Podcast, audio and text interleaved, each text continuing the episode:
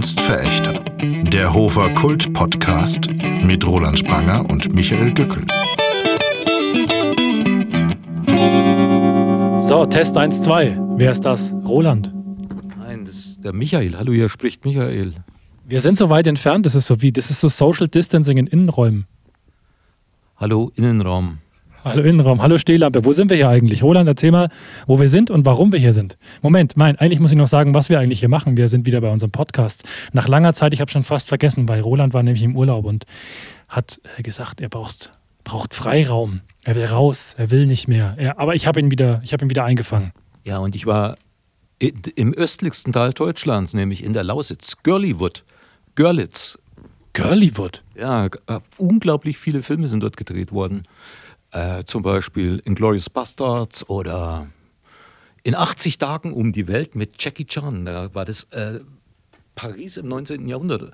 Und dann kam mir in Görlitz der Geistesblitz und ich dachte mir, wir müssen ins Filmwerk. Ah, das ist hier, deswegen gibt es hier noch eine Leinwand ne, hinter dir. Sind wir da jetzt gerade? Ja, wir sind natürlich im Filmwerk und treffen Pascal Becher, der übers Filmwerk viel mehr sagen kann als ich, ne? weil er hat es mit aufgebaut. Ja, dann reiche ich mal das Mikrofon ungefähr einen halben Kilometer hier rüber. Warte mal, ich rutsch mal, ich rutsch mal, ich breche mal hier die Corona-Regeln. Ich rutsch mal näher ran an den Mann. Der sieht auch nicht krank aus. Moment. Geht noch. Geht ganz gut. Entschuldigung, ich muss erstmal. Das ist ein guter Einstieg. Er hat nämlich gesagt, hier gibt es nur zwei Sachen. Hier gibt es Wasser und Snickers. Genau, es gibt also momentan im Filmwerk nur Wasser und Snickers. Alles andere, nachdem das Filmwerk seit Monaten geschlossen hat, äh, haben wir also verteilt, äh, damit es nicht abläuft. Soll ich das selber halten? Du kannst es auch selber halten. Ähm, ähm, ähm, da müssen wir es aber sofort desinfizieren. Nein, müssen wir nicht. Du darfst es. Okay. Äh, genau, also wir sind jetzt hier im Filmwerk äh, zu Helmbrechts. Ähm, und das Filmwerk ist entstanden vor mittlerweile zwölf Jahren aus einem Kinder- und Jugendbeteiligungsprojekt. Also da haben Kinder im Alter von zehn bis zwölf Jahren, waren von uns als Verein eingeladen, sich darüber zu unterhalten, was denn Helmbrechts braucht und was man, wenn man in, als junger Mensch in Helmbrechts lebt, vermisst. Und dann haben die ganz viel diskutiert.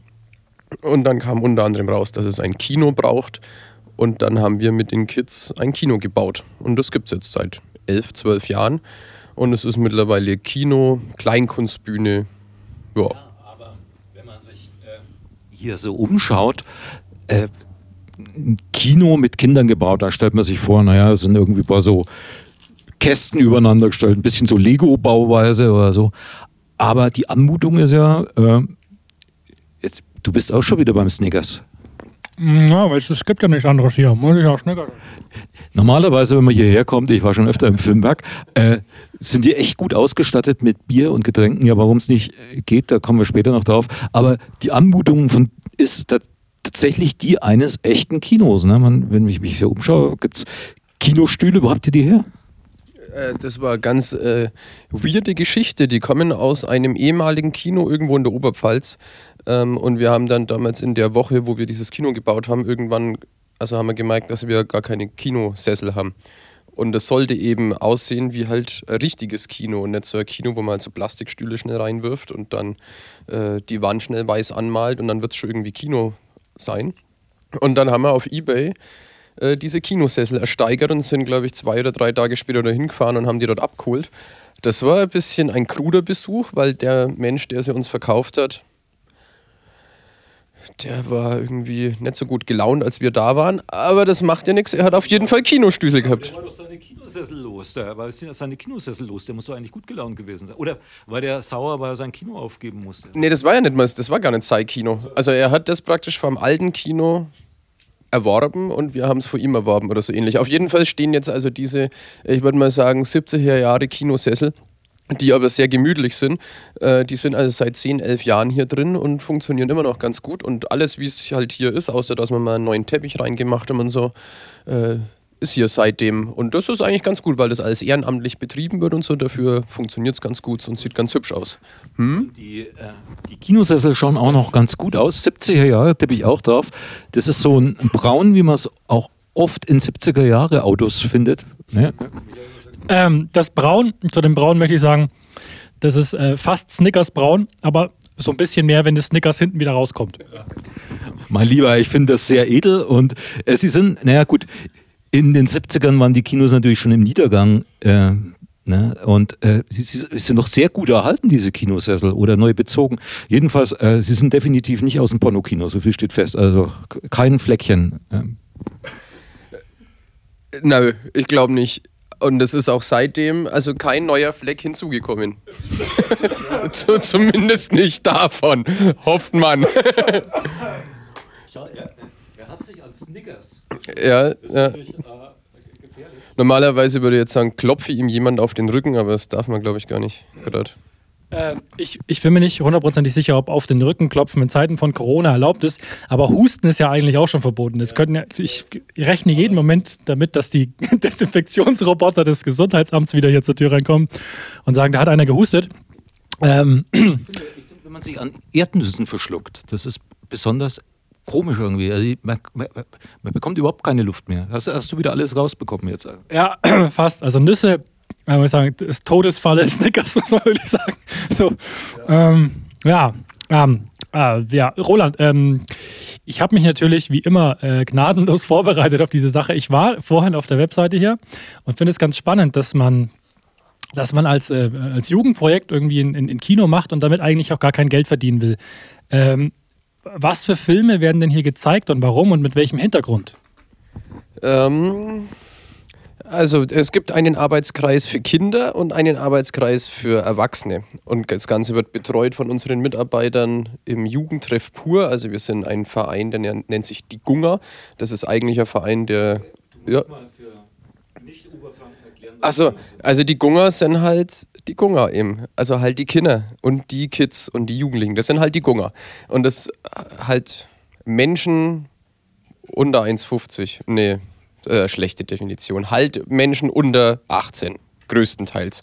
Und wir machen eigentlich, sind wir ein Verein für offene Kinder- und Jugendarbeit äh, und betreiben Jugendzentren ähm, und haben dafür auch pädagogisch versiertes Personal angestellt. Das machen wir mittlerweile in Helmbrechts, Stambach und Mike Scheugast als kleiner, also kleiner Träger. Also es gibt hier so die großen Wohlfahrtsverbände und dann gibt es halt so kleine freie Initiativen und davon sind wir eine.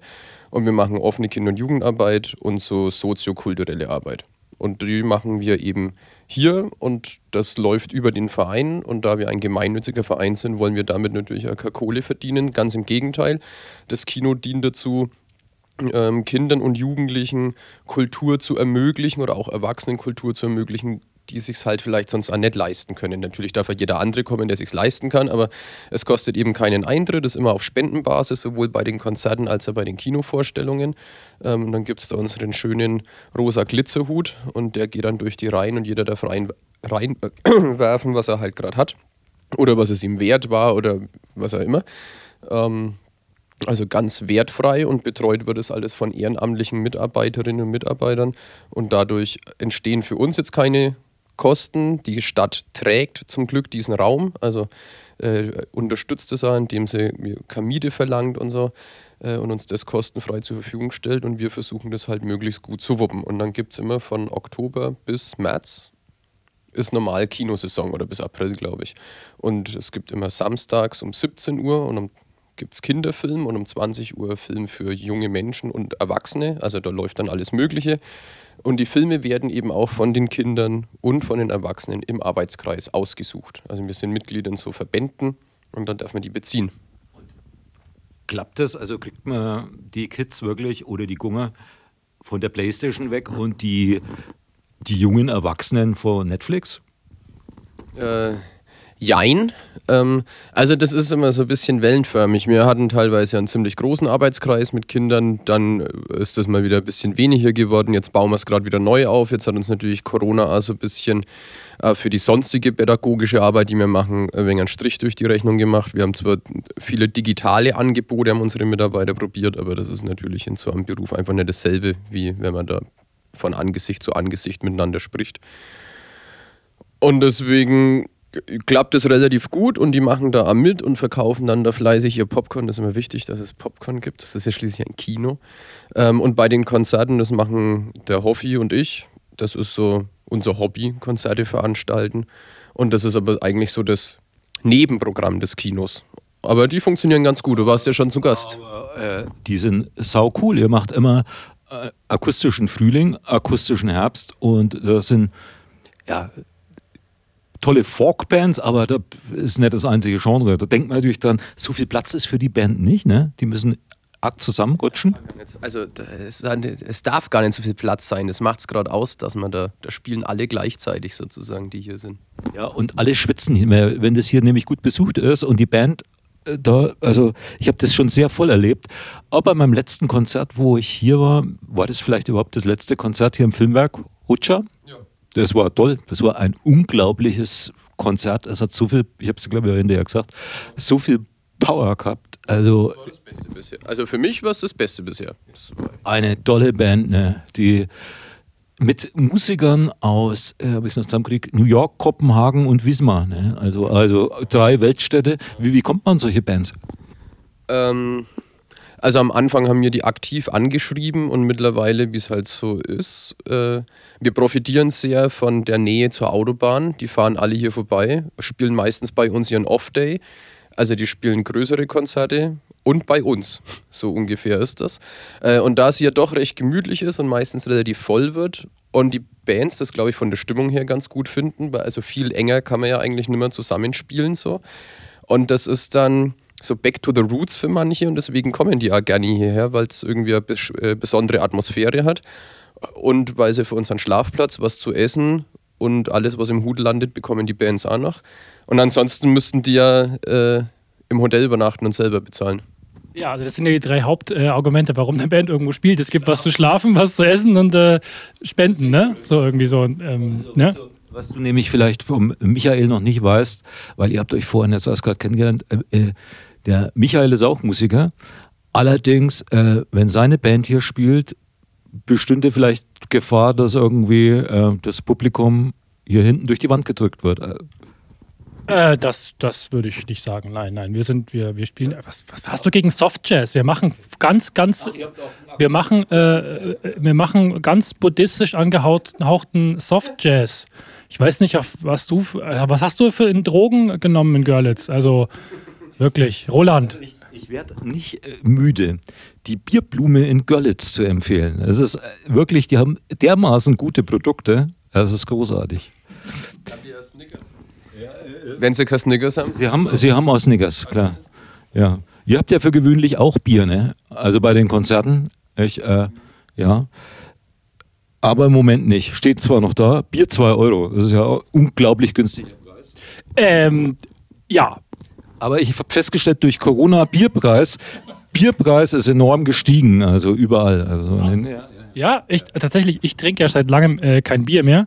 Was ich noch nach, äh, ähm, ähm, nachreichen will, Popcorn ist auch sowas, an das man sich äh, ganz furchtbar verschlucken kann. Ja, bestimmt, ja. Nach Erdnüssen äh, kommt für mich Popcorn. Wenn so Schalen von diesen äh, dreckigen, blöden, mistigen Maiskörnern drin sind, hör auf, der griffelt schon wieder das Mikrofon an. Der will was sagen. Ich habe mir mal, ich habe mir neulich eine Krone äh, ausgebissen am Popcorn. Ja, bis jetzt nicht repariert, wegen Corona. Demnächst. Äh, ja, wie.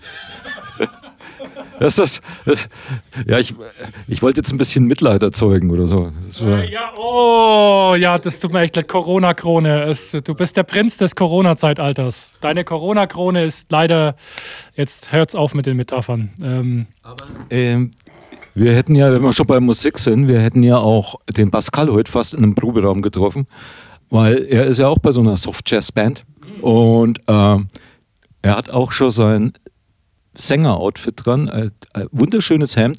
Ist das Paisley-Muster? Ich würde sagen, das Paisley-Muster, oder? Ähm, also, nein, ich glaube nicht, dass das. Ist das Paisley-Muster? Das sieht fast zu.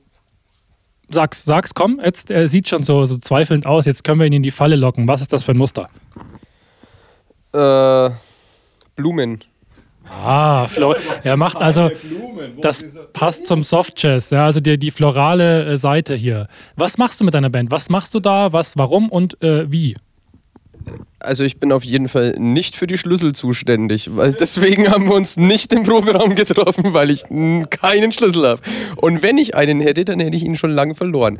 Äh, also ich spiele bei der Kapelle Koalika aus Hof und Umgebung ähm, und bin dort der Rapper Singen kann ich nämlich auch nicht. war der Weg zum Rap ein kurzer. ähm, genau, und da äh, spiele ich äh, mit den anderen Jungs. Wir sind leider, was so die Frauenquote angeht, schle sehr schlecht besetzt. Ja, wo, woran, woran, liegt es eigentlich, dass Bands so eine schlechte Frauenquote haben? Also das ist also äh, das. Die Band, die mhm. hat, auch eine furchtbar schlechte Frauenquote. Ah, Moment, Moment, Moment. Also ich muss jetzt dazu sagen, das ist tatsächlich, also ab, wenn ich nicht gerade Soft Jazz mache, mache ich Death Metal. Und da gibt es natürlich Frauen. Und ich habe auch schon in einer Band gespielt äh, mit zwei Frauen, also mit einer Gitarristin und mit einer Sängerin.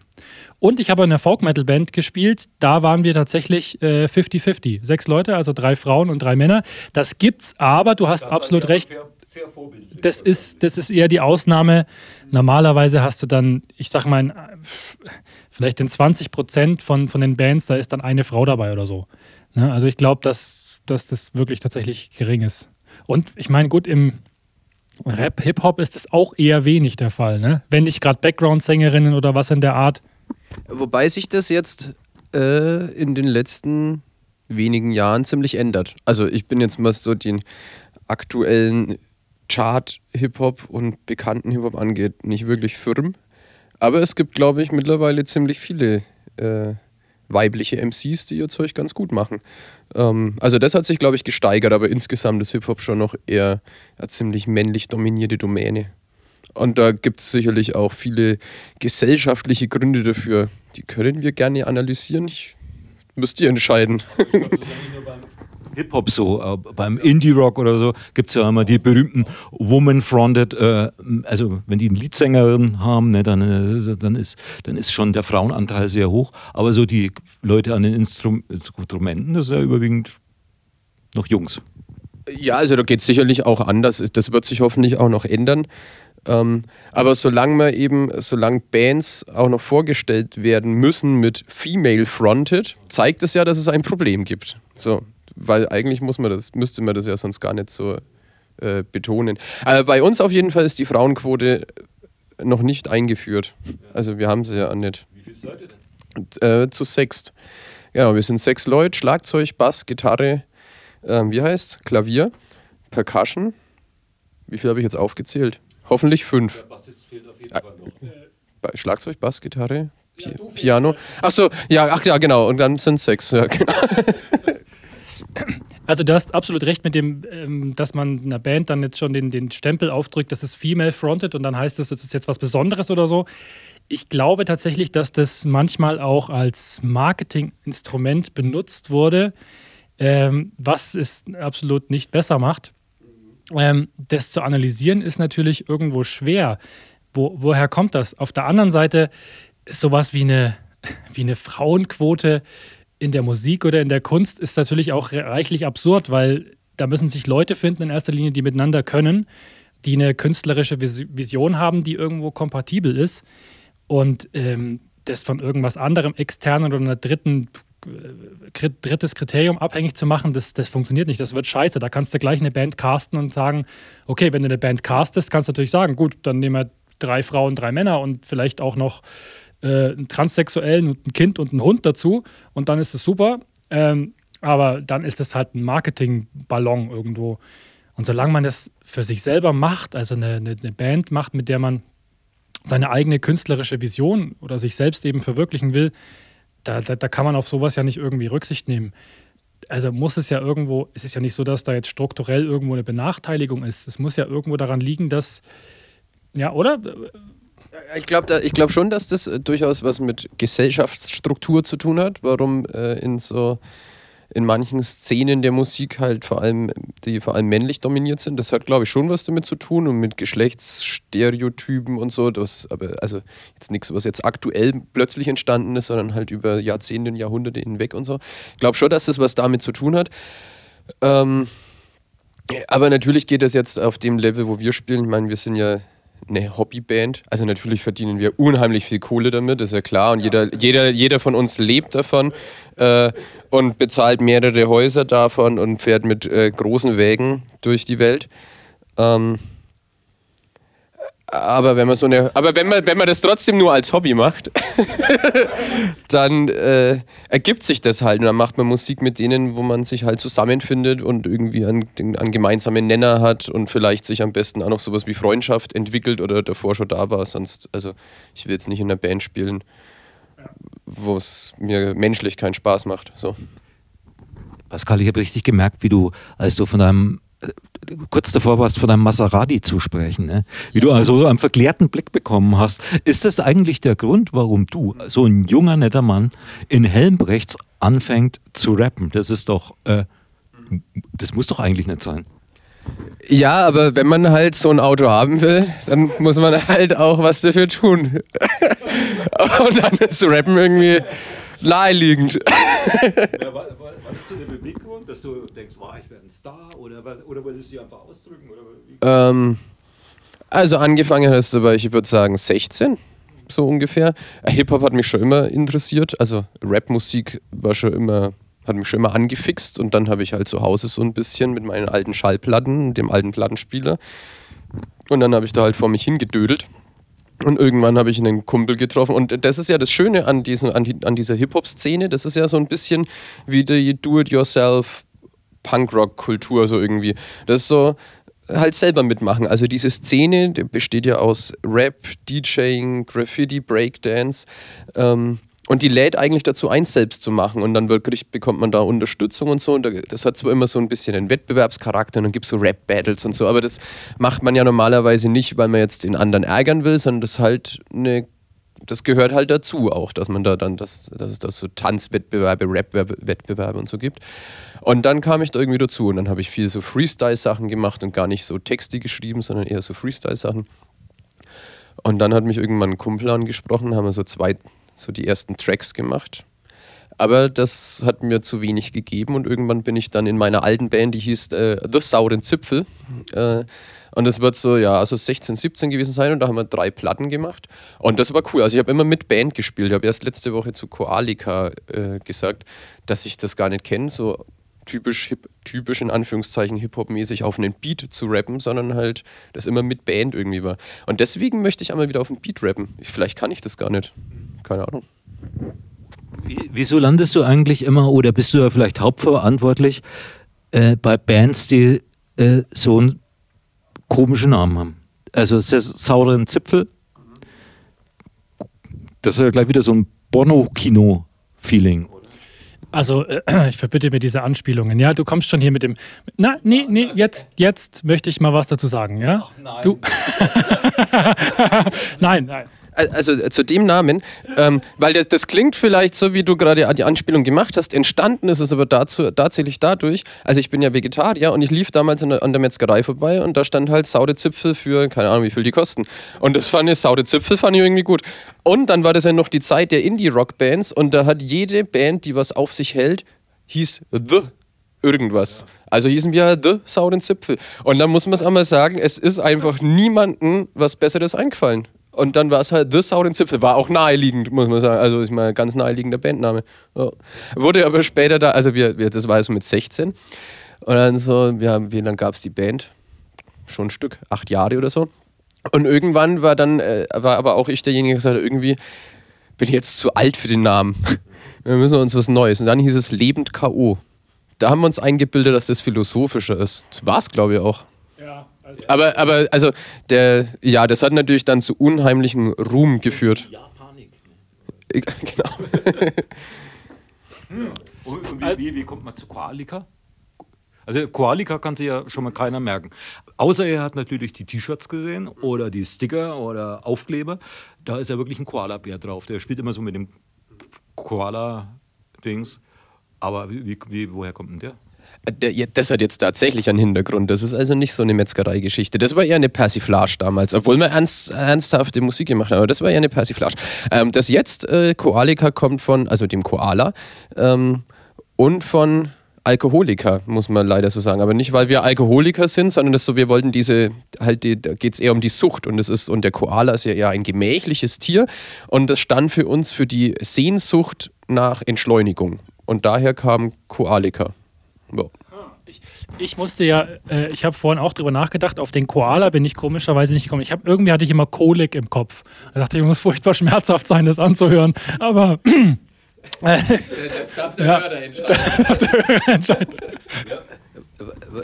Wie würdest du denn überhaupt die Musik bezeichnen, die ihr macht? Also ich glaube, äh, ich habe jetzt schon einige Konzerte von euch gehört und jetzt irgendwie äh, da den einen Namen für den Stil zu finden, das ist ja schon schwer, ne?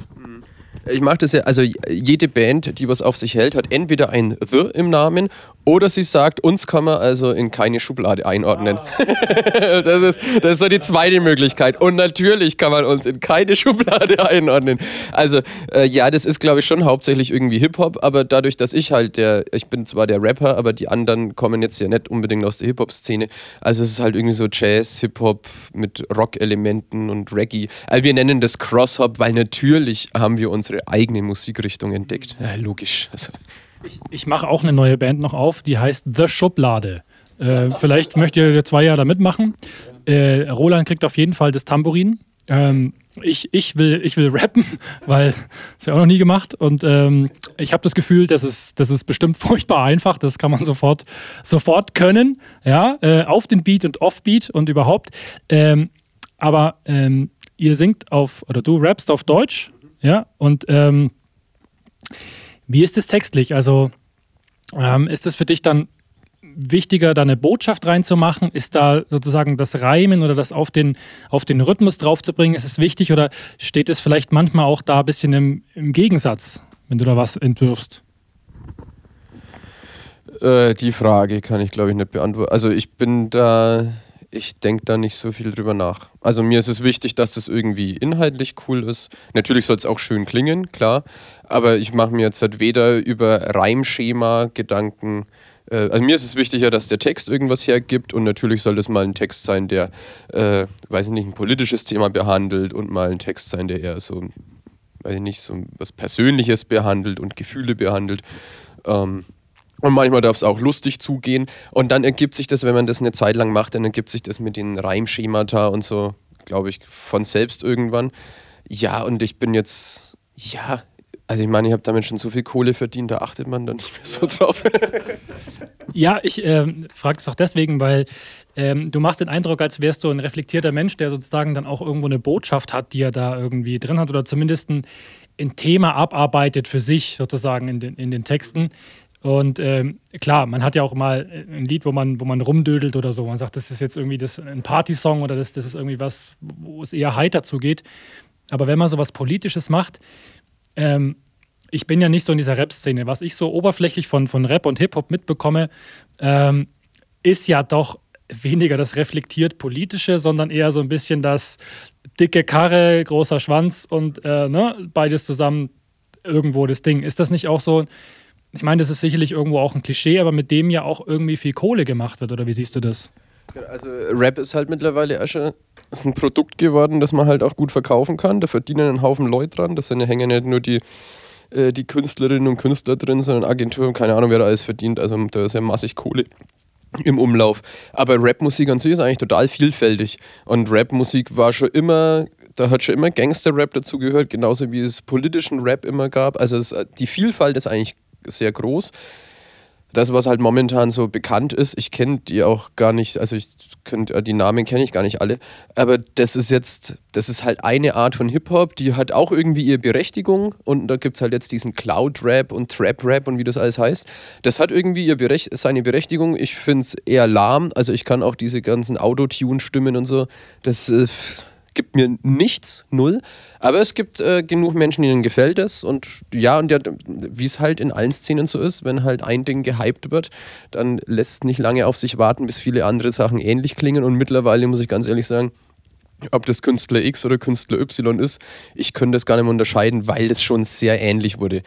Aber es gibt schon immer auch noch anderen Hip-Hop so. Und das also eigentlich ist die Vielfalt der Szene groß und grö also ist auch immer größer geworden, glaube ich. Ja. Ja, aber man merkt schon, äh, dir ist die Aussage sehr wichtig und du bist ja auch mal über dein Engagement hier im Kino und bei den Konzerten und als Musiker tatsächlich ziemlich politisch aktiv. Er passt nämlich hervorragend zu unserem Schwerpunkt mit äh, Stadträten, die, äh, die, den wir so haben. Und äh, fragt man sich schon, wie, Warte, warte. Bildungsauftrag. Bildungsauftrag, genau. Und man fragt sich natürlich, so ein netter junger Mann in Helmbrechts. Erstens, wie kommt er zum Rappen? Muss Zweit, es sein? muss es sein? Und zweitens, warum landet er in der SPD? Oh, oh. Ja, äh, ich kann erst mal sagen, wie ich da drin gelandet bin. Also jetzt, ich bin vor, ja, jetzt haben wir 2020, 2008 bin ich zur Kommunalwahl als Stadtrat angetreten auf der Liste der SPD. Ähm, ja, 20, glaube ich. Ähm, weil unser, also damals hat der ehemalige Bürgermeister aufgehört und der neue Bürgermeister der SPD, den kannte ich, den fand ich sympathisch und der war bei uns im Verein so ein bisschen äh, Mitglied und so. Und dann wurde ich gefragt, ob ich da halt dabei wäre und, und den unterstützen würde. Aber dann habe ich gesagt, ja, ja, wieso eigentlich nicht? Das ist ein guter, ist ein guter Kerl, den unterstütze ich gern. Ähm, und dann bin ich da angetreten und dann wurde ich gewählt. So, und jetzt hänge ich da drin. Ne? Genau, und jetzt bin ich da halt seit zwölf Jahren im Stadtrat in Helmbrechts und jetzt seit März im Kreistag. Und ich habe die Kommunalpolitik hat mich total angefixt. Also das ist ja mehr als ein Hobby, glaube ich. Mir macht es total Spaß. Ich äh, diskutiere gern über Dinge. Ähm, ich habe Bock drauf, mich für Sachen einzusetzen, weil man zum Beispiel, also eines der ersten Sachen, die, die wir dann damals angezettelt haben, war eben dieses Kino. Und da hat man gemerkt, dass man halt äh, direkt vor seiner Haustür halt, das führt auch zu was, dieses Engagement. Und dann haben die Kids cool mitgemacht und dann haben wir den Jugendstadtrat aufgebaut und so. Und wenn man spürt, dass das auch zu was führt, das hat ja was mit Selbstwirksamkeit auch zu tun. Mein Tun führt zu einem Ergebnis oder ich kann dazu beitragen, ist ja jetzt, bin ja zum Glück nicht ich alleine, das wäre Vogelwild. Ähm, ja, also es hat mich total angefixt. Und seitdem, dann bin ich irgendwann der SPD beigetreten und ich weiß noch genau, wie das ablief. Ich habe nämlich auch so, ich habe es nicht so mit der Schröder-SPD und so, also habe ich gesagt, ah, SPD und ich, hm, schauen wir mal. Und mittlerweile bin ich aber auch da mit großer Überzeugung dabei und engagiere mich äh, parteiintern für unterschiedliche Dinge. Weil ich am Schluss immer der Meinung bin, natürlich kann ich mich jetzt, äh, kann ich mich da über Dinge beschweren. Oder ich mache da halt mit. Und die SPD ist mir so von ihren Werten und von dem, was sie steht, immer noch sehr nahe. Ähm, und natürlich finde ich nicht alles, was da bundespolitisch passiert, richtig und alles, nicht alles, was landespolitisch passiert, richtig. Ähm, aber kommunalpolitisch ist die SPD bei uns immer noch diejenigen, mit denen ich mit, also die mir deutlich am nächsten sind. Ähm, und für alles andere lohnt sich mitzumachen und zu gucken, dass sich halt das so ändert, wie man sich das eher vorstellt. Ja, genau. Finde ich, find ich total löblich, weil das ist auch irgendwo wichtig, weil was du sagst, genau dieser Punkt, dass man eine Rückkopplung hat von dem eigenen Wirken, also dass man was, was tut, man stößt was an. Es ist ja auch so, klar, im, im Kommunalen oder im, im Kreis dauert es ja auch manchmal lange, bis dann wirklich was passiert, aber die, das ist trotzdem noch spürbar und man, man merkt, okay, das hat jetzt ein Jahr gedauert, aber es funktioniert und es wurden alle einbezogen und ähm, das ist ja genau das, was so ein bisschen fehlt, wenn man so auf eine Landes- oder eine Bundespolitik schaut. Wenn man auf eine Partei schaut oder wenn man auch auf eine Regierung schaut, dass man sagt, das wirkt alles so abgekoppelt von dem, was mich jetzt hier persönlich konkret betrifft. Ähm, ich weiß gar nicht, ist es für mich? Ja, kann ich da überhaupt was machen? Und das ist halt natürlich im Kommunalen ganz anders. Das finde ich absolut wichtig, dass sich auch da mehr Leute wieder engagieren. Und man merkt es ja, dass, dass mehr Leute wieder politisch aktiv werden, auch so ein bisschen als Gegenreaktion auf eine Radikalisierung von vielen Leuten, auf äh, AfD und Pegida und dergleichen. Also wir haben da äh, zur letzten Kommunalwahl in Helmbrecht sind wir jetzt als sind wir als SPD mit der jüngsten Liste angetreten und wahrscheinlich haben wir der jüngsten Stadtratsliste seit Jahrzehnten, würde ich behaupten, äh, weil wieder ziemlich viele junge Leute gemerkt haben, dass es halt irgendwie notwendig ist, Spaß macht, dass es zu was führen kann. Ähm, und dass wir, äh, also das, ich will jetzt da nicht so viel Werbung machen, aber wir haben uns einfach die letzten Jahre einfach sehr stark bemüht und immer, und immer wieder versucht, Themen anzustoßen. Und natürlich haben wir den sozusagen den Amtsbonus, weil halt die SPD in Helmrechts den Bürgermeister stellt, der macht halt da einen guten Job und das, äh, und der, Ja, und da ist, äh, wie du gerade gesagt hast, es gibt wieder mehr junge Menschen, die sich dafür interessieren. Ich glaube, interessiert haben die sich immer irgendwie, nur halt nicht unbedingt so, wie sich die Parteien gewünscht haben, dass sie sich halt interessieren sollten oder wie halt Politik gehen sollte aus Sicht der Parteien. Und da braucht man, glaube ich, so eine gewisse Öffnung.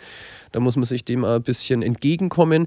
Also mir ist es zu leicht, wenn man von Politikverdrossenheit spricht, zu sagen, die Leute sind politikverdrossen. Ich glaube, da muss man halt vor der eigenen Haustür kehren und überlegen, wie muss man Parteiarbeit verändern, äh, wie muss Kommunalpolitik sich aufstellen, um da Leute mitzunehmen und so. Ähm, und da finde ich, ist in den letzten Jahren schon, hat sich da was getan. Und die, also manche Partei hat es auch gemerkt. Und ein Argument war tatsächlich, wie du sagst, ähm, ja, sich zu engagieren, weil man eben spürt, dass sich auf der mir fernliegenden politischen Seite ähm, immer mehr Kräfte zusammentun, die meines Erachtens nach mit äh, dem Land, in dem wir leben, und mit ähm, Europa und so nicht unbedingt positive Dinge anfangen wollen. Äh, und da haben viele Leute gesagt, also da will ich jetzt mitwirken, weil jetzt müssen wir uns so aufstellen, dass die bei uns nichts zu melden oder keine Chance haben. So. Aber es ist doch bestimmt auch oft Kommunalpolitik eine frustrierende Angelegenheit. Wenn man sich Helmbrecht so anschaut, ne, Helmbrecht ist ja auf der einen Seite eine super Stadt, hier ist kulturell viel los, weil es das Filmwerk gibt und die Konzerte hier. Und es gibt ja zum Beispiel die wunderbare Veranstaltungsreihe Kulturwelten auch mit unglaublich, meistens allen oder vielen ausverkauften Veranstaltungen, wo die überregional bekannt ist, sage ich jetzt einfach mal. Und dann ist es da doch, glaube ich, so, dass Helmbrechts der Stadt ist, der es wirtschaftlich sehr schlecht geht irgendwo. Also, oder liege ich da falsch? Es gibt viel Leerstände und oder so die alte Industrie, die hier mal war. So. Äh, in dem Fall. Das Filmwerk ist ja selbst in einem Raum, das mal Industrieanlage war, ne? Genau, also Helmbrechts war ja früher äh, mal Textilstadt, hieß immer der Kleiderschrank der Welt. Ähm, und dann hat sich wie halt Textil- und Porzellanindustrie bei uns in der Region, wie es halt so ist, hat natürlich einen gewissen Niedergang erlebt. Aber, und das ist das Besondere an Helmerts, ähm, der Strukturwandel hat echt gut geklappt. Also mittlerweile gibt es ganz viele unterschiedliche Branchen und wir zählen eigentlich zu einer der wirtschaftsstärksten äh, Städte im Landkreis. Ähm, und natürlich, da hast du völlig recht, haben wir bei uns in der Innenstadt mit durchaus vielen leerstehenden Immobilien und Flächen zu kämpfen, wie halt alle Kommunen bei uns in der Region. Also das, ja, die Bild, das Bild ist ja recht ähnlich. Wobei sich da auch jetzt was tut. Wir haben jetzt einen jungen Mann angestellt, der macht so ganz explizit Leerstandsmanagement und versucht da zu vermitteln zwischen Eigentümern und potenziellen Käufern und so. Also das läuft eigentlich ganz gut. Ähm, und ich war erst am Samstag abends, jetzt darf man ja wieder, habe ich also einen Biergarten aufgesucht. Und dann bin ich durch unser kleines Städtchen gelaufen und habe festgestellt, dass in der Innenstadt ganz schön viele Leute rumgesessen waren. Es gibt nämlich jetzt wieder, es haben zwei, drei neue Gaststätten eröffnet und überall waren Leute gesessen. Also es war total schön. Ja. Also da tut sich gerade was. Aber, hm. Das ist erfreulich, wann du dein Filmwerk wieder aufmachen kannst. Äh, das steht wahrscheinlich in den Sternen. Ne? Hier sitzt man eng auf eng. Genau, also es wird jetzt äh, also das Filmwerk hätte jetzt zum Glück sowieso Sommerpause. Die hat halt leider, also wir mussten vier Konzerte, glaube ich, absagen und halt alle Kinovorstellungen der letzten zwei, drei Monate. Und dann wäre seit Anfang Juni wäre sowieso Sommerpause. Die geht jetzt bis September. Im Oktober wäre der erste Film. Ich glaube nicht dran, dass äh, dieses Jahr hier drin noch groß Film gezeigt werden kann. Also bei dem kleinen Raum. Und wenn man dann am Schluss nur fünf Leute reinlassen kann, dann macht es irgendwie keinen Sinn. Ja, wir machen aber jetzt Ende Juli also der Hoffi, mit dem ich das immer mache, der ist ja, er ist ja ein wenig ein Narr ähm, und halt ein Musikliebhaber. Und der hat mich also angerufen und gesagt, Pascal, lass uns doch was, wir könnten doch was machen. Und jetzt machen wir Ende Juli ein kleines Open-Air-Konzert. Äh, so als Beispiel haben wir uns die Filzfabrik genommen, da waren wir äh, zum Konzert. Und das fand man gut, gut organisiert. Und so ähnlich stellen wir uns das auch vor. Also wird hier jetzt halt zwei Bands werden spielen, ich glaube am 26.07. ganz im Kleinformat, aber natürlich unter Beachtung dieser Hygiene- und Abstandsregeln und so. So gut. Also halt das, was man einhalten muss, das werden wir einhalten. Ja, ihr, habt, ihr, habt, ja schon Erfahrung. Ihr habt ja eigentlich draußen immer schon sehr schöne Sommerfeste, auch mit Bands, also äh, die, die so Konzertatmosphäre hatten. Aber da können natürlich viel weniger Leute kommen. Also bei den Sommerfesten ist echt gut besucht. Arbeitet ihr mit 100 Gästen? Oder? 80 Gäste ist der Plan. Das, also genau, äh, es waren 80 Gäste kommen dürfen, die sich davor per E-Mail anmelden und dann muss das halt da, wie es, wie es eben bei der Filzfabrik auch war, dass man sich am Eingang meldet, dann wird man zum Platz gebracht und so. Das wird man auch so ähnlich organisieren. Das war ja ganz gut gemacht dort. Ist das nicht, ist das nicht auch irgendwie wahnsinnig ätzend? Also ich, ich, also ich meine, für mich jetzt so irgendwie vom Gefühl her, ich weiß nicht, wenn ich denke, ich gehe jetzt auf ein Konzert, ich möchte mich entspannen, ich möchte vielleicht auch spontan irgendwo hingehen und sowas, das geht halt alles irgendwie nicht. Auch selbst wenn man irgendwo in ein Restaurant geht und, oder in eine Kneipe und mit immer nachvollziehbar, wer war jetzt da, wie erreiche ich den, für mich ist es immer so wie, so wie so ein Organspendeausweis, ja, oder irgendwie so, oder so eine Chipkarte unter der Haut irgendwie.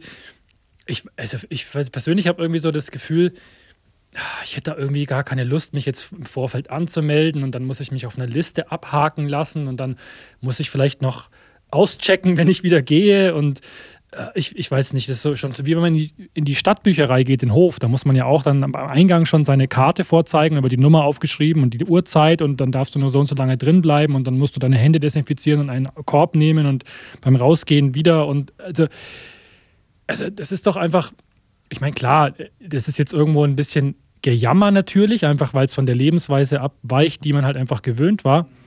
Aber schön ist doch irgendwie nicht. Auch für einen Veranstalter ist es doch eigentlich ein riesiger Aufwand, oder nicht? Also es ist auf jeden Fall mehr Aufwand. Aber also ich habe den Eindruck, dass viele Menschen durchaus so ein bisschen kulturhungrig sind, gerne mal wieder wohin gehen wollen. Die nehmen das auch gerne in Kauf. Und am Schluss, also halte ich es auch immer noch für notwendig. Also ich habe momentan eher die Befürchtung, dass das jetzt, und das sieht man ja, wie es woanders ist, wie schnell also dann mal ganz wieder ganz nah am Lockdown ist und so. Und deswegen, wir haben schon, also die Idee, das Konzert zu machen, die gab es schon früher. Wir haben extra gesagt, wir schieben das noch nach hinten. Ähm, und das passiert auch nur draußen und wenn das Wetter schlecht ist, dann wird es halt abgesagt und das dürfen auch nur 80 Leute und so, weil wir das schon ernst nehmen. Und ich gebe dir recht, natürlich würden wir das auch gerne anders machen. Und auf der anderen Seite sage ich, okay, wenn das der, also wenn unser Beitrag, äh, dass dieses, dieses Virus irgendwie unter Kontrolle gehalten wird, wenn unser Beitrag ist, dass wir unsere Lebensweise noch äh, ganze Zeit lang irgendwie danach richten, hoffentlich halt in absehbarer Zeit sozusagen, dann ist das eben so. Also ich habe mich sogar dabei entdeckt und das, also ich bin sicherlich nicht im Verdacht, mit Markus Söder oft der gleichen Meinung zu sein, aber ich habe mich dabei entdeckt. Also mittlerweile, äh, mittlerweile wird es mir zu viel äh, äh, Selbstdarstellung, aber ganz am Anfang habe ich mich tatsächlich dabei entdeckt, mit ihm gleicher Meinung zu sein. Das war ein sehr komischer Moment in meinem Leben. Ja, also das, das kann ich mir vorstellen. Äh, das ist bei mir noch nicht vorgekommen. Ähm, ich habe ihn neulich mit seiner, mit seiner äh, Bayern beflaggten Schutzmaske gesehen. Ja, Dann habe ich mir gedacht, Junge, jetzt ist vorbei. Also, äh, das, das, geht ist, nicht. Äh, das ist das, was jetzt mal. Jetzt geht es dann irgendwann, wird es mir auch zu selbstdarstellerisch, aber das gehört halt da irgendwie wahrscheinlich zum politischen Geschäft dazu. Ähm, aber am Anfang, also, ja, habe ich mich echt. Ich war verdutzt. Das war ein Schock, oder?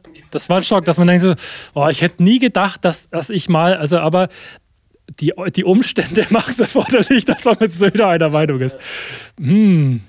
Was macht ihr denn, wenn jetzt mehr als diese 80 Leute kommen? Wenn dann einer meint, er möchte spontan reinschneiden, wird es dann abgeriegelt? Kommt dann die Desinfektionsroboter vom Gesundheitsamt oder. Äh ähm, das ist eine interessante Frage. Ja. Äh, also man muss sich davor anmelden und dann wird man auch nicht reinkommen. Ja, so wird es wohl sein. Ich glaube, man muss Festivals komplett neu denken. Ne? Also ich war zur gleichen Zeit, als du in der Fitzfabrik warst, Musik unter Freunden, war ich bei Austi Musik Festival. Ein Festival, das ich nur empfehlen kann. Ich musste nicht mal von der Couch aufstehen. Da, da gehe ich nie wieder nicht hin. Da gehe ich nie wieder nicht Weil äh, das war eines der schönsten Festivals, bei den fiktiven Festivals, bei denen ich nicht teilgenommen habe. Ne? Das lief ja so, man hat eine Karte erworben und äh, konnte sich eine ganze Menge Bands vorstellen, die man schon immer gern gehört hätte. Und äh, die haben alle nicht gespielt, aber äh, der, das, der Honorar oder die, die Tickets, die, die, die, äh, die Preise, wie sagt man denn? Der Erlös? Der Erlös, sehr gut. ja. Siehst du, Pascal, dafür habe ich den Michael Gückel. Ne? Das ist, äh, der, ja, der arbeitet auch mit Worten. ja, äh, sehr spontan. Sehr spontan, ja, gut. Das hast du auch noch nicht oft gehört, dass du ein sehr spontaner Mensch bist, Michael. Äh, mir fällt dazu gerade nichts ein. Ja, und der Erlös. Ich nehme alles wieder zurück. Der, der, der, der Erlös geht jedenfalls nicht an die Künstler, die nicht aufgetreten sind, doch an an Ruferkünstler, die nicht aufgetreten sind. Ach, wann, wann kriege ich mein Geld? Wann kriege ich mein Geld? Ja, ich, äh, du hast doch selbst, äh, du hast Werbung für dieses Festival gemacht. Ja, und völlig ohne Geld. Ja. Das hast du sehr gut gemacht. Sehr und vor allem sehr spontan. Ja, jetzt fällt dir spontan nichts Jetzt wäre eigentlich auch schon der Zeitpunkt, finde ich, wo der Pascal irgendwie abschließend noch was Schönes sagen könnte. Über, Nee, über, ne, Wa- Was Blödes vielleicht auch. Was Blödes. Der Er könnte, der, könnte, der könnte jetzt, wir könnten ihn jetzt total in die Petrouille bringen. Der könnte jetzt einfach eine, einen Kommunalpolitik-Rap machen, ja. Hier so ein sowas. Darauf, darauf lief es doch die ganze Zeit hinaus, dass wir ihn rappen. Der hat, Schau mal, schau mal sein Gesicht an. Der hat da Bock drauf. Der hat da richtig Bock drauf. der ist auch gar nicht warm. Wir hätten ihn nach der Probe fragen. Jetzt können wir sehen, ob das ein spontaner Mensch ist, ob der jetzt hier so ein kommunalpolitischer Rapper Mm. Nein, machen wir nicht, machen wir nicht, machen wir nicht. Wir wollen ihn nicht quälen. Obwohl er auf der anderen Seite schon sein psychedelisches Paisley Blumenmusterhemd hat. Ähm, ja. Äh, Ich bin jetzt sprachlos. Es ging haarscharf an dir vorbei jetzt hier. ja, ja, ja, ja zum Glück. Ja, und sonst so? Oh, ja, äh, hast du noch Snickers oder? Ja, ich hätte noch Snickers. Fünf Stück. Es gibt auch noch Twix. Ich habe gesehen, Twix sind auch noch da. Das ist aber abgelaufen. Ja, das, also das ist sowieso das Schicksal von Twix. Ich kann mich an Zeit erinnern, da hieß das noch Rider. Ich habe gewusst, dass du das jetzt sagen wirst. Das sagen alle. Daran merkt man, dass man alt ist. Also ich würde gerne jetzt noch, also ich mache mal hier so eine ganz, ganz, weil wir haben vorhin keine Anmoderation gemacht, ja. Äh, falls sich jemand fragt, was er gerade eine, fast eine Dreiviertelstunde lang angehört hat, das war der Kunstverächter-Podcast, die Episode 7 mit Pascal Becher, einem wunderbaren äh, kommunalpolitischen Rapper hier, der gerne Filme zeigt. Und äh, Open Air äh, ähm, ähm, Konzerte mit äh, E-Mail-Voranmeldung macht. Wenn da einer jetzt noch, wenn die noch nicht voll ist, die E-Mail-Mailing-Liste, wo, die gibt es noch gar nicht. Gibt's noch gar nicht. Und ab wann darf der wo und wie und was und darf er dich persönlich nerven? Das läuft über den Hoffi. Das ist jetzt keine äh, zu faste Ausrede. Äh, wir sind noch dabei, das alles fix zu machen und dann wird es wahrscheinlich so ein Ende nächste Woche losgehen und dann muss man dem Hoffi eine E-Mail schreiben. Die habe ich aber nicht im Kopf. Aber das wird veröffentlicht auf allen erdenklichen Kanälen. Okay. Vielleicht kriegen wir auch Markus Söder dazu, das nochmal in irgendeiner Regierungsansprache zu erwähnen. Ähm, und dann können wir mal wieder einer Meinung sein. Und von daher würde ich sagen, es darf jetzt jeder noch ein, genau ein Wort sagen. Ähm, ja, Rola darf zuerst aber wirklich nur ein Wort, ne? weil das ist wirklich wichtig, dass wir in der heutigen Zeit einfach so ein bisschen Distanz halten. Sauerkraut. Bommes. Tschüss.